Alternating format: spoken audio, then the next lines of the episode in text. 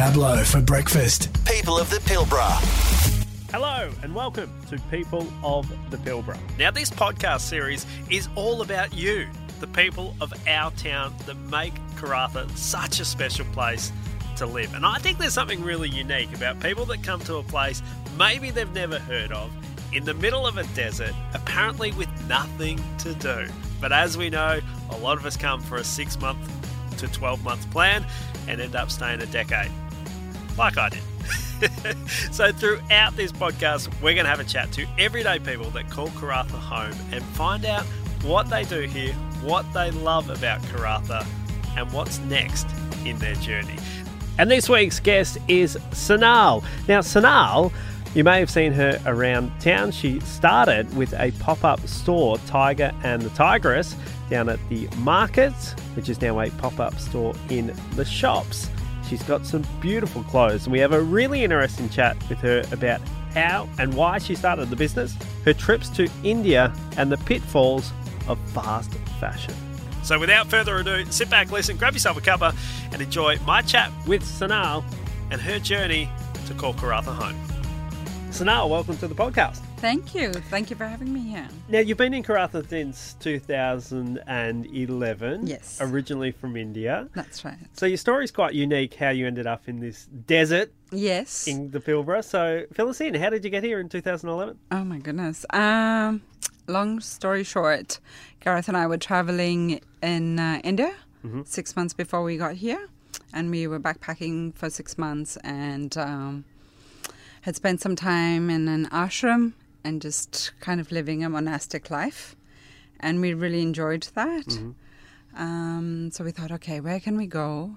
Where we can make a quick buck and then come back to India and do this for like a couple of years.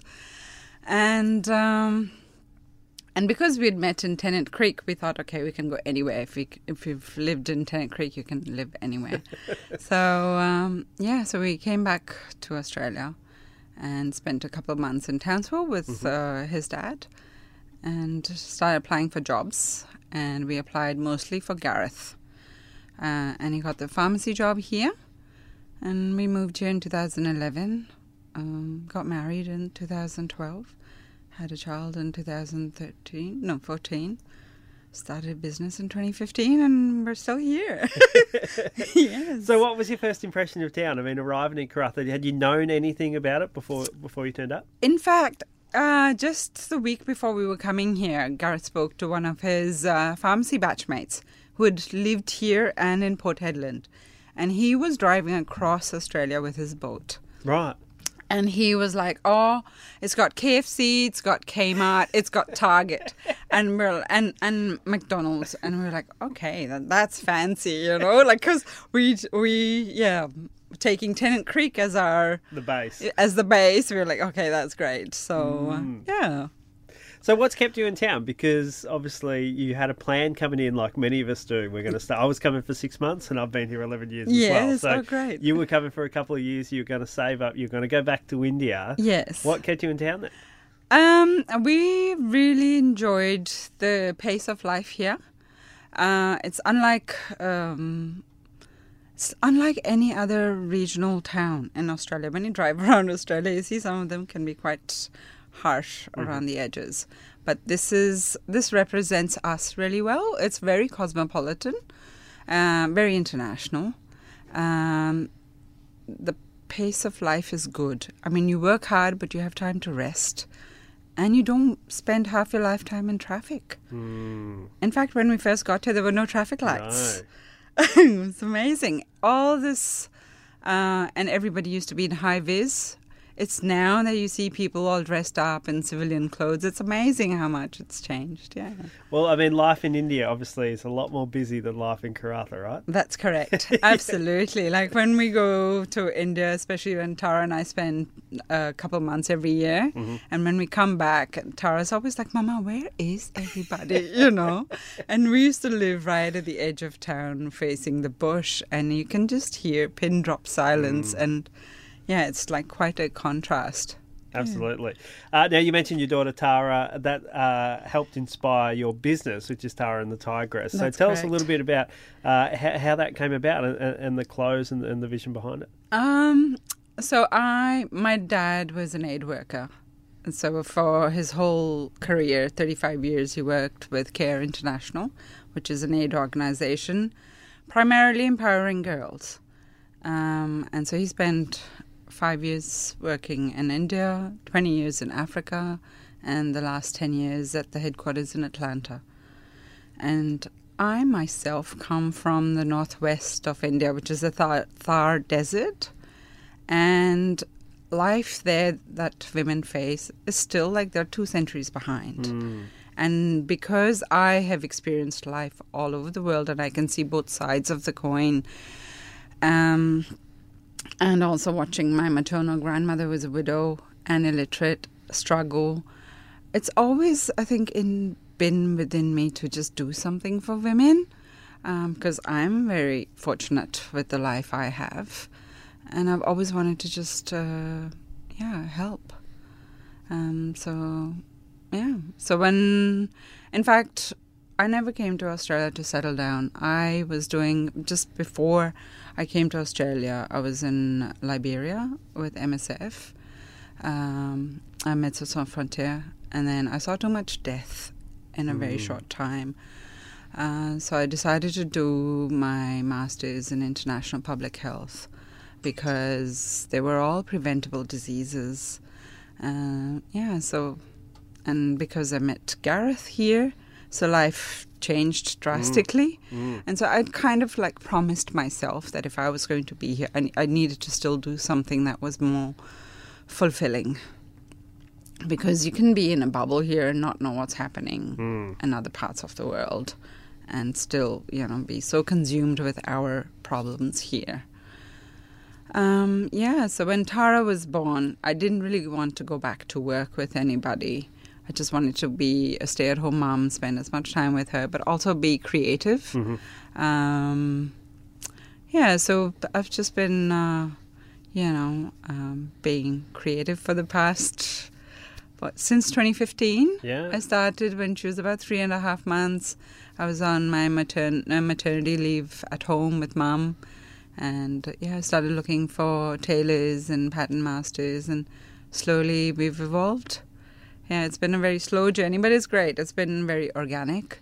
And initially it was markets, then it was Finaco, then it was doing pop up for Christmas for two weeks, then it was for a month. Last year we did it for 10 weeks. Uh, and this year I've done it for three months and all by myself. So every year just growing slowly. Yeah. Well, you're down at the shops at the moment. People can pop in and see the, the beautiful clothes that you make. So, th- was this anything like clothing and design in your background? How, like, because there's Um, obviously a steep learning curve. Like, I'd love to design a shirt, but I wouldn't know where to start. Right? Absolutely. Um, well, I've always really enjoyed. I- I think it was a cultural thing, but like before the eighties and nineties, um, before you know the Western influence came to India, people would still go and buy fabric and take it to the tailor and design. Yep. And so people are very knowledgeable in the type of fabric and the seasons and you know, cottons come out in the summertime and the silks and the woolens come out in the winter. Yeah. Um, and here I feel a lot of people, uh, especially the youngsters, don't really have the knowledge. They just see that it looks sheer, so they assume that it's going to be cool, but it's not the the type of fiber that's being used. Because I mean, uh, synthetics look sheer many times, but they're very heating. Yeah, they Yeah. don't let your skin breathe, and uh, so actually, Pablo, when I started this, it was mostly just to, you know, train women from uh, marginalized households.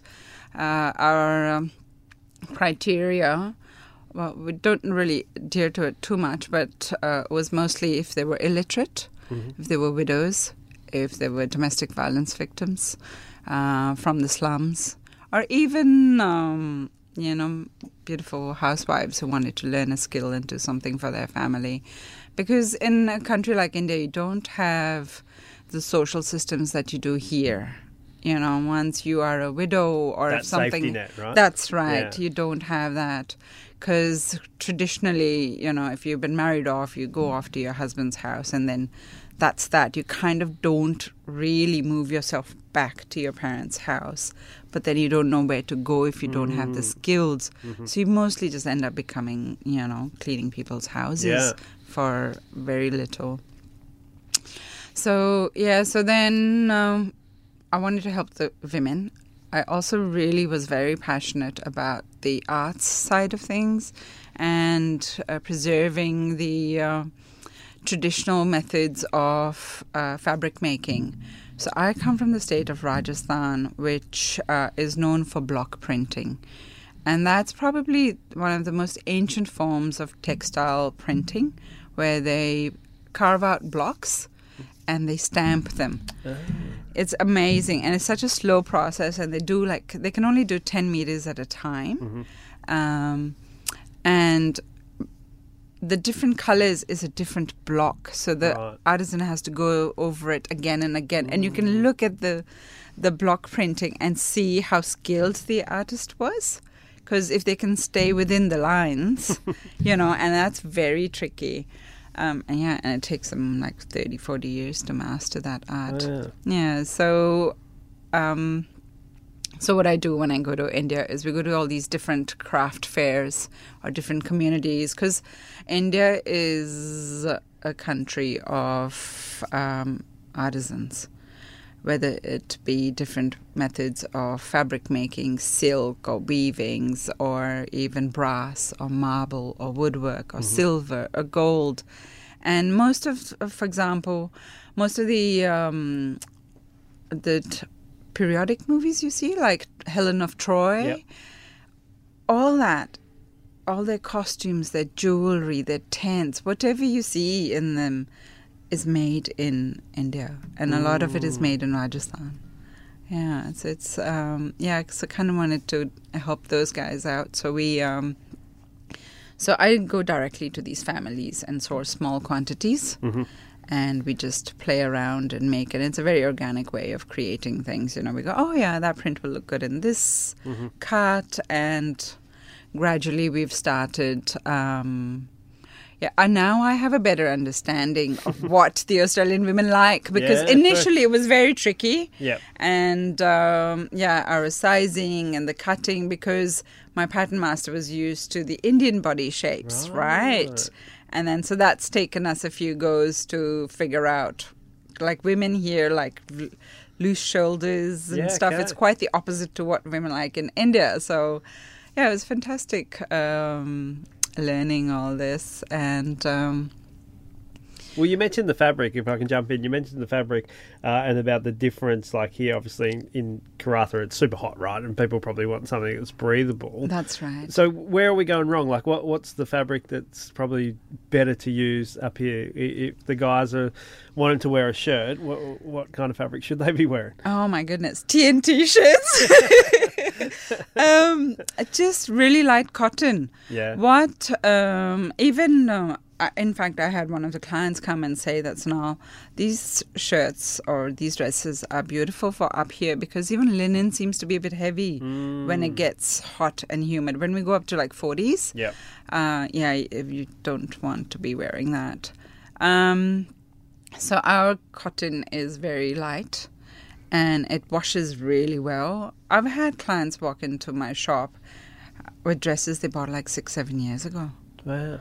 I was like, wow. I was like, this is probably not a good business model. You're making them too good.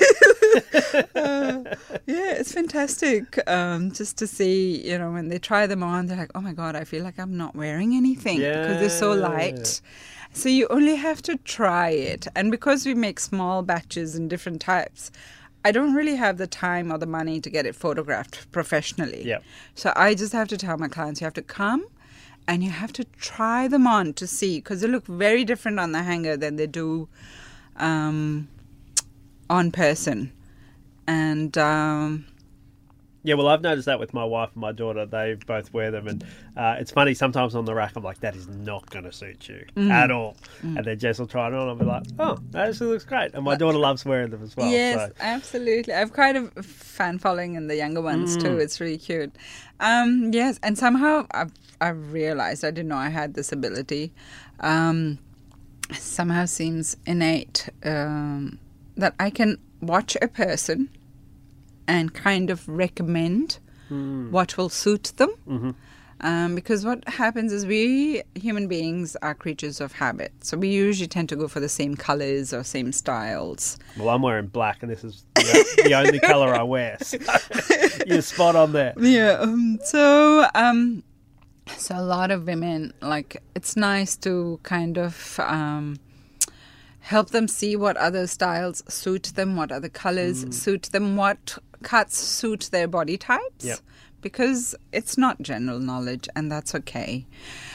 But I think, Pablo, the main thing I wanted to talk about was um, what I have learned through this journey is this whole thing about slow fashion and ethical fashion. That's not something that I started off thinking that I would do, Okay. but it's something that has since, in fact, um, it was in 2014 that there was a, a building that collapsed in Bangladesh um, with uh, workers inside.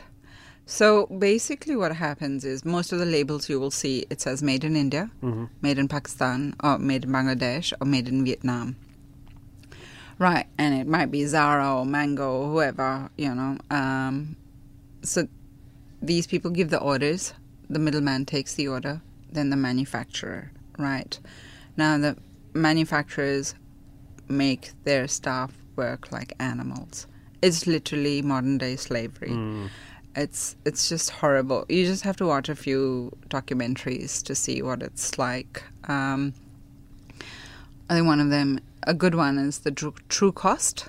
You see, um, any any product you use, uh, choose any brand you choose, it's all happening, and I think it's becoming very important for people to realize and question how and where their clothes are being made. And and it's no fault of the consumer because you know you, you go to the shops and you see oh yeah this is beautiful. But I mean you who's ever going to think oh I wonder how this was made? Yeah. it's not a normal Yeah, yeah. thing. You ask yourself. Mm-hmm. But I think for me it's now become like my moral duty to kind of make people aware that this is what's happening and we can't let it happen. They are our brothers and sisters, you know? I mean, it's just not right. hmm It's it's, it's slavery. Something I've, um, yeah, and I, and I think right if the price is too low and the price is so cheap, there's probably a reason, right? That's there's a reason right. behind it. Exactly. Can you imagine what the worker would have gotten paid? Yeah, exactly. Or the You're paying farmer? five bucks for a t-shirt. That's right. Yeah. Uh, whereas I know what I do is I trial my fabric for almost an, a year. So, some of my dresses I wear back to back every week or every fortnight, the same, just to see. And I've probably worn them like 50 times, mm. and they're the same. If they might just fade a bit in color, obviously because they're natural dyes, but they get really soft literally I've had uh, clients come and say that's now you know people would have to grow out of them or get like really sick Yeah. of wearing the same thing. But yeah, Now you mentioned before that you've taken your daughter uh, back a few times to India. Uh, I have this. It's it's so funny, kids, right? Because they they're in their total little bubble. And the other night, I was talking to my daughter Charlotte about life, you know, growing up and all these things, and she was asking about some things and about the favourite TV shows that we watched. And she's like, "What did you watch that on?" I was like, "What do you mean?" She was like, "Oh, did you watch it on Netflix? Did you watch it on?" Um, yeah, ABC Kids. And I was like, oh, there was none of that. Like, we didn't have Yes. mobiles, we didn't have tablets, uh, we didn't have stream streaming TVs. Like, obviously, life is so different, uh, and kids obviously only know the world that they're in. That's it must be a big shock for Tara when she goes back to India, uh, or uh, quite an eye-opening experience, right, for her to see. Wow, there's a total other world to what I'm currently living in. So, what, what's her been been her reaction? Oh my god, that's so interesting. You should say that because um, just yesterday she said, "You know, Mama, this this this person, they've never been outside Australia. They don't know there's a huge world out there. Wow. I was like, oh my god, Tara, because I mean, she's she's um, ours is a global family. Mm. You know, like there are four nationalities just within our family, and then you know, with my brother and dad, our jobs have been all over. But in answering your question, Tara's been going to India ever since she was two months old. Mm. And every year we went for two years until, I mean, we went in 2020 also before the lockdown. And now we're going again in January and February. But what's beautiful is obviously she sees, she's like, oh, Mama, why is that dog sitting there? Why is the beggar like this? She watches and she questions and she knows that she's also very fortunate with what all she has because she when she goes and she plays with all the kids in the building and with the watchman's children and she sees that they have only one room to live in and they all have to share that space and they have only two three sets of clothes Mm. she's she's yeah she's really aware of uh, what she has and how lucky she is and yeah, Yeah, it's it's, great nice life to experience. see that Yeah. absolutely Now, uh, is there something that people may not know about you, Sanal? Is there a talent, a secret, something that people, when they meet you, they wouldn't know? Um, that in my previous life I was a doctor. A doctor? Okay. yes. Well, I'm watching my dad. I wanted to be a social worker, and being a child of Indian parents, you know, what better way than to become a doctor? so both my brother and I, we've just ticked the boxes. I became a doctor. He became an engineer, a computer engineer, and now we're both doing what we enjoy doing. In fact, I am doing social work through my work, Mm, just yeah, a different way. Yeah. different way. Uh, now, back to Karratha. If you could change anything about town, is there anything that you change? If we gave you the power overnight to uh, do anything. Yes. Um, you know all the trees that they're planting? Mhm. Can they please be fruiting trees? Fruit trees. oh nice my idea. goodness, why not? Plums, peaches. Um, yeah, anything that will grow here, you Mm. know, all the citrus. Yeah. I'm sick of paying a dollar a lemon. Uh, you know, Me too. maybe oh, I don't know if avocados will grow here, but you know, figs will grow here happily. Um, pomegranate, yeah. That uh, I guess another thing is that Gareth and I are avid permaculturists. Yeah, we did the course in Jordan, and uh, we plan to one day move to India. And I think the day is coming close fast, and start a permaculture farm and maybe like a eco travel. And I want to look at uh, taking women, small groups of women to India for like a, a textile and a culinary tour. So that's somewhere in there. I'm just putting it out there. Very cool. Yeah. Uh, well, what do you love most about about Karratha? Um, the community. Mm. Oh my God, it's like, you know, family. Yes, just the friends that you make here. They're really deep bonds.